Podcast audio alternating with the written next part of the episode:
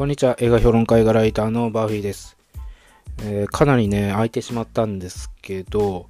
まあ映画の仕事自体はですね、えー、ずっとしておりまして、別にやってないわけじゃないんですけど、まあ貿易の仕事もしてるんですよね。で、そっちの方がですね、最近忙しくて、あの、なかなか映画の方に手が回らないっていうことがあったんですけど、まあそうも言ってられないっていうことで、えー、まあ徐々にね、えーだから8月、まあ終わりぐらいから、まあ10月の初めぐらいまでにかけて、えー、ちょっとね、抑えてた部分があるんですけど、まあそんな間にね、ちょっとインド映画もね、なんか衰退してきてるなと、日本においてね。まあ世界では結構盛り上がってるんですけど、日本はやっぱりね、コミュニティ化してっちゃってるんで、まあそれもね、なんとかしておかないといけない、まあなんとかしておかないとっていうか、なんとかしていかないといけないっていうのがあって、で特にインド音楽なんかね、ちょっとドメスティックというか、そのナショナリズムな方向にね、えー、どんどんイメージが向かっていってしまってるんで、まあそれもね、払拭しないといけないなというのも、えー、私のですね、使命として、え、感じておりまして、だからね、まあ本当はね、来年の、え前半ぐらいね、えなインド音楽の、データベース情報サイトみたいなのね、日本初めて、えー、そのまあ民族音楽とかそういうのはあると思うんですけど、えー、なんだろう、そのポップとか、まあヒップホップとかね、えー、メジャー、メジャーっていうかその、うん、前線で、えー、聞かれてる、えー、ミュージックってその音楽っていうものを、えー、もっとね紹介してなんだそのななんかそのねあの えー、ドメスティックな部分をねもっとそういうイメージをねなくしていこうと。別にあってもいいんだけど、なんかそこだけになっちゃってるっていうのがね、あるんで、そこを何とかしていきたいなと、えー、思っておりますというところですね。で、まあ、先週、まあ、昨日までね、えーと、東京国際映画祭があって、まあ、東京国際映画祭についてはですね、ちょっとまとめて、えー、また別で撮りたいと思うんですけど、えー、今回はですね、明日公開のゴジラマイナス1というのを紹介したいと思います。まあ、これはゴジラシリーズのま最新作で、まあ、ゴジラ生誕70周年記念作と言われてるんですけど、まあ、これ最初に言ってしまうとですね、70周年記念作と言ってるだけあって、えー、割、まあ、割とというかね、その、リメイクに近いですね。えー、1作目は1954年なんですよ。50年のゴジラから、えー、まあだから本来ではあれば来年ですよね。来年、えー、70周年になるのか。えー、だからね、あ、そう、そうもないか。その、公開されたのが1954年だから、えー、制作を入れてれば今年となるんですね。え、だから来年もギリギリ、え、生誕70周年でいけるというところなんですけど、だからリメイクに近いんですよね。で、そのゴジラってっていうのは、えー、皆さんのイメージって結構いろいろあると思うんですよね。まあ、最近だとスインゴジラだったり、えー、2014年のあの、ハリウッド版ゴジラだったり、えー、ローランド・エメリー版のゴジラだったりとか、いろいろあると思うんですけど、そのゴジラってその世代によってイメージ違うんですね。やっぱり70年代の人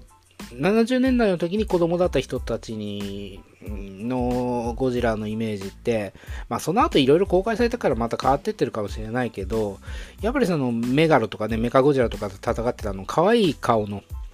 頃だったりするんですね。だからその頃になってくると、そのガメラが対抗馬として、まあ、あったわけですよ。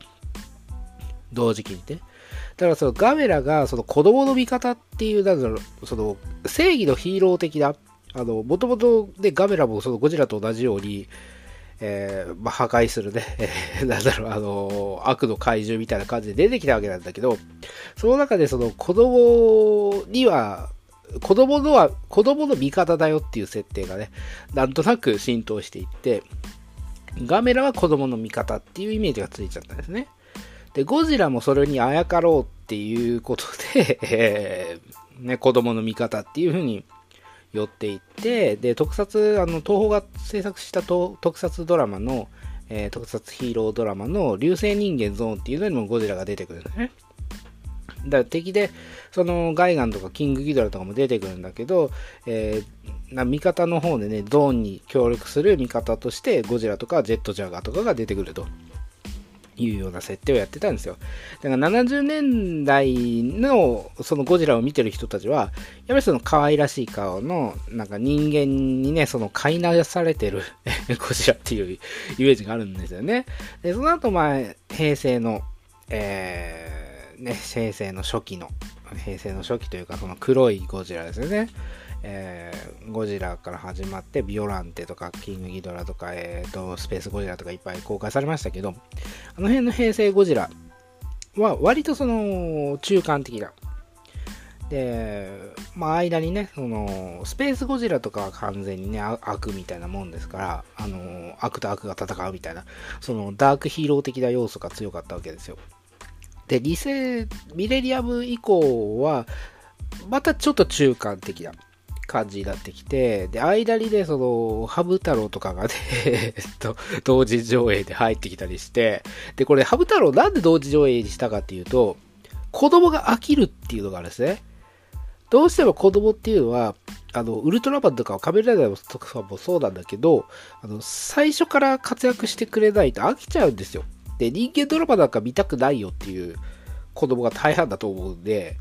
そういう子供たちにとっては、そのウルトラマンのドラマパートとか、その仮面ライダーのドラマパートって、結構苦痛なんですよね。だからどんどんどんどんその、あの、最近なんか特にそうなんだけど、まあ、キングオージャーでちょっと例外として置いときますけど、あのヒーローがいきなり映画でも、いきなり出てきて、まあ、ひ、ひと、バトルして、えー、ちょっと裸足発散で、またバトルしてっていう、その、飽きさせない、子供を飽きさせない作り方になってるわけですよ。で、ゴジラもそうだし、カメラもそうだし、まあ、いろんな特撮ドラマ、まあ、子供が見るものとしてね、作られてる特撮ドラマ、アニメとかもそうだけど、そういう風に構成されてるわけなんですよね。でも、ゴジラの1作目って、あの、そうじゃないんですよ。まあ、2作目ぐらいからもう完全にね、そのアンギラス出したりして、その子供をね、えー、意識していくわけなんだけど、まあ、1作目も意識してないということはないと思うけど、そう、1作目のゴジラって、何を描いてたかっていうと、その原爆、原爆なんですよね。原爆とかその戦争に対しての恐怖。だ戦後の日本が抱えてたその原爆に対しての恐怖、戦後、あの戦争がまた起きるんじゃないかとかね。その、まあ、それこそまあ、そこから発生していって、まあ、自然災害、地震とか、まあ、津波とか、まあ、そういったものね、えー、その自然災害も含めて、その戦後の日本における恐怖の象徴みたいな感じでそのゴジラを誕生させたわけなんですよね。で、水爆実験で、まあ、出てきちゃったと。ゴジラがね。だからその核実験っていうもの自体が悪いよっていうことを描きたかったわけなんですよ。だから完全に反戦映画であって、まあ、核、核爆弾のメのメタファーになってるわけですね、ゴジラ自体が。でもその2作目、3作目と回を重ねるにあたって、まあ、子供のね、子供をもっと見せ、見れるようになって、なっていくようにしていきたいと。いう方向性だったり、まあそういうのがいろいろあって、結果的に、あの、中間はね、その子供に飼いならされたと、人間に飼いならされたゴジラのようなものが出てきたりするわけなんですけど、からそういう試行錯誤があって、まあ、いろんなゴジラのイメージってついてきちゃってるわけですね。で、海外におけるゴジラはね、やっぱりその70年代、80年代っていうちょっと中間的だったり、それこそもう完全になんかヒーローに振り切った頃のゴジラの方が割と人気があって、で顔も可愛らしい頃のね、ゴジラの方が人気があってっていうところなんで、だからその海外、まあ、ローランド・エミシ版はちょっと、あの、例外的な部分あるんですけど、2014年から始まったね、そのモンスターバースのゴジラっていうのは割とその守護神っていうか、あの、敵でもないし、まあ、味方と言い切れないよというような微妙なラインを行き来してると。いうような設定にしてあるんで、まあ、やっぱりそこのラインですね、70年代、80年代、まあ、90年代とかね、まあ、その辺のラインが好きな人が外国では多いのかなと。いうところで、まあ、そっちに向いていってるんですけど、今回のね、そのゴジラマイナスワンっていうのは、完全に、あの、最初に言ったように、その、リメイクに近いっていうのは、一作目のそのゴジラが描こうとしていた、その原爆、原発だって、原爆だったり、その戦争への恐怖へのメタファーとしてのゴジラっていうものをより強調させてる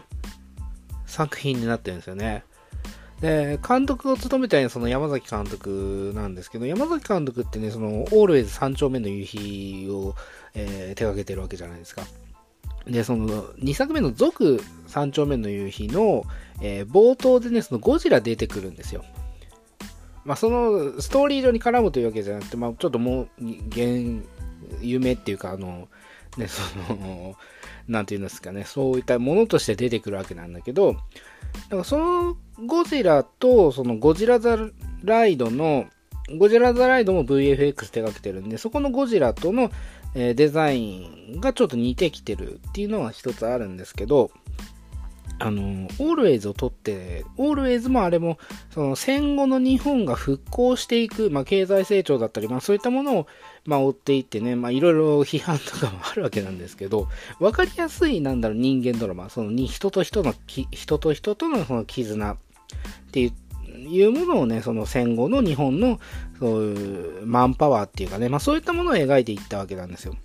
で、今回のそのゴジラマイナスワンっていうのは、その戦争への恐怖だったり、その原爆へのね、えー、恐怖だったり、えー、命に対してのその考え方だったりっていうものの、その描きつつ、その人と人との絆だったり、そのマンパワーだったりっていう、そのオールウェイズで描いていた、えー、復興していく、日本が復興していく、まあ、その未来に向かっていくっていうところを結構合致させてるんで、これだからゴジラ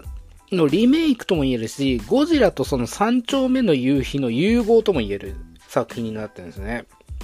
で、そこがいいのか悪いのかっていうところで結構分かれると思うんだけど、そのゴジラの本質である、その恐怖の象徴として描くという部分に関してはかなりね、あの強調されてるんですよ。一作目より強調されてる。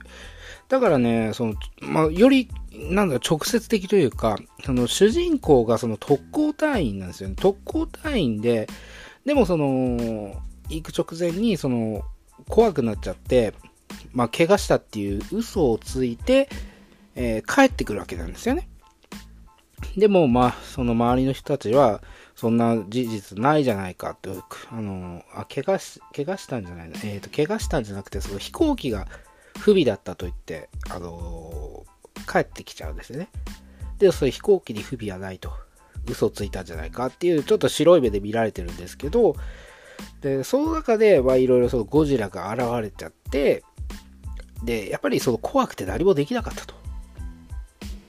いうことです。特攻もできなかったし、ゴジラを目の前にして、その仲間たちが食べられるところを、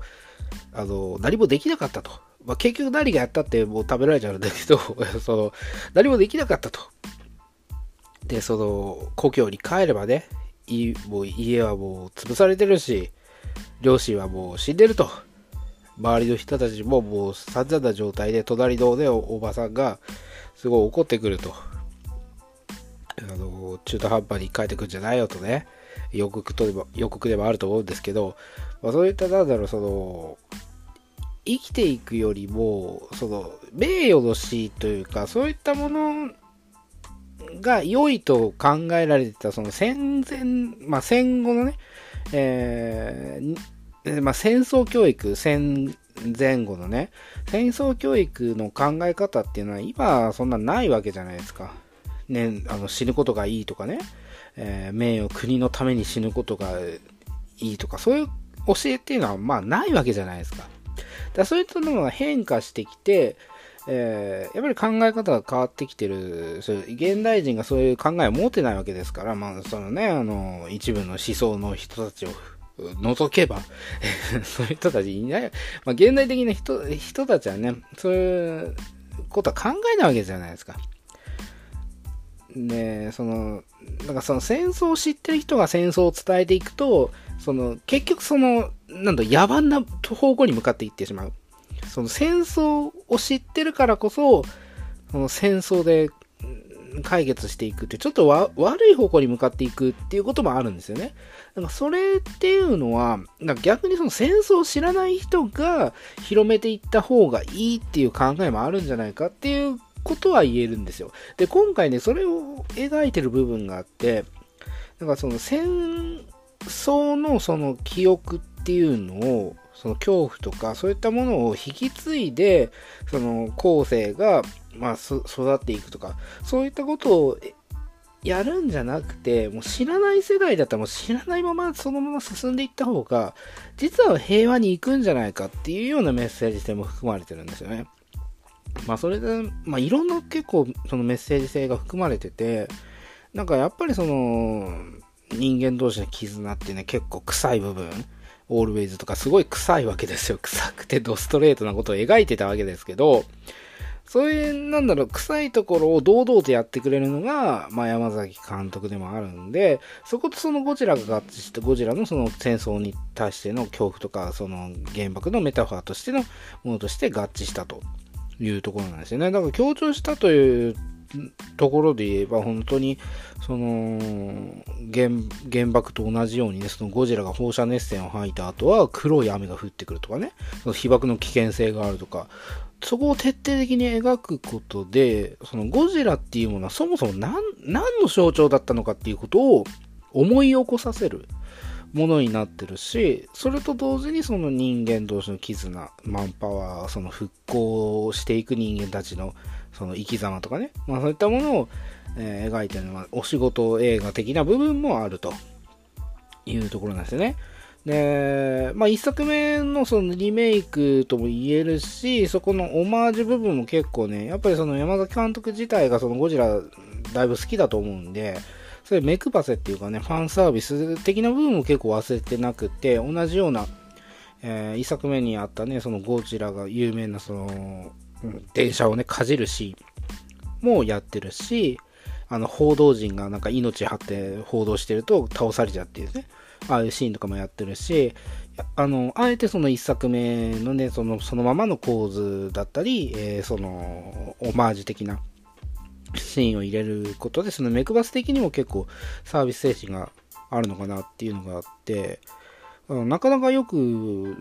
できた作品なんですけど、何が問題かっていうと、やっぱりね、最初に言ったように、そのゴジラのイメージって、世代によって違うんですけど、やっぱりそのダークヒーロー的なイメージが強い人が結構いるわけですよ。まだまだ、まだまだっていうか、うん、いるわけですよね。で、子供たち、もともとそのゴジラって子供たち、まあ一作目ちょっと、うん、微妙だけど、子供たちが見るものとしてね、えー、作られていったわけじゃないですか。中間、特に中間のゴジラはね。だからゴジラってその子供が見に行くっていう、子供が見に行く怪獣映画、特撮映画っていうイメージが、なんとなくあるわけですよ。で、あのー、ある程度その子供ユーザーというか、そのファミリー層を、あの、考えなければいけないですね、制作するときに。だからそれを考えていくと、その一作目のテーマであった原爆だったり、その恐怖の象徴っていうものをどんどん削ぎ落とさないって、削ぎ落としていかないと、あの、いけない。つまりそのゴジラの本質がどんどん削られていってしまうというところなんですよね。だから、だから本当にゴジラっていうのがどん、どんどん削られていってしまったものを見せられてたわけなんだけど、子供が見るからね。で今回、子供に媚びてないわけですよ。で、どちらかというとその、オールウェイズとかの、その人間ドラマの方が えー、結構濃厚に描かれてる。結構ストレートだね。そのゴジラ、そのモンスターパニックというか、その特撮怪獣映画みたいな側面よりは、その人間ドラマがベース、その戦、まあ、PTSD みたいなね、その恐怖を抱えた人間がどうその生きていくか、これから未来に向かっていくかっていうところを、ま中心に描いてるものだから、子供たちはね、結構きついんじゃないかなと思いますね。だから、子供連れでね、みんな、あの、家族でゴジラやるから見に行こうと思ってる人はね、あの、やめた方がいいかもしれないですね。他の映画にした方がいいかもしれないということは言えますね。うーん。だからね、私もその子供が2人いるから、その子供に見せられるかなと思った視点でも見ちゃうんですよね、最近の映画だと。だけどね、あの、このゴジラはね、子供は飽きますね、これはね。子供は飽きちゃうんで、悪くて飽きるんじゃなくて、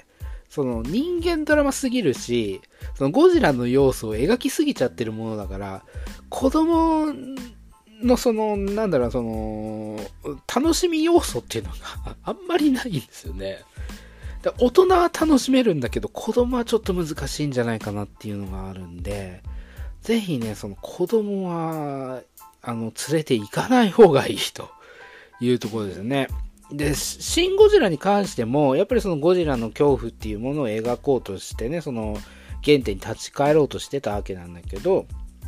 あれも、なんだろう、テンポよくそのゴジゴジラの姿をいっぱい出すことによって、そこをちょっとブレさせてた。あのー、本質を描きつつもちょっとブレさせてた部分があって、だからその子供も、なんとなくその怪獣が、ゴジラがいっぱい出てくる、映るし、あの、面白いのかなっていう感覚で見れるわけなんだけど、今回そのゴジラはあんま出さないんで、その人間ドラマの方が圧倒的に多いわけですよ。うん。だからね、そこはね、すごい、あの、冒険的というか、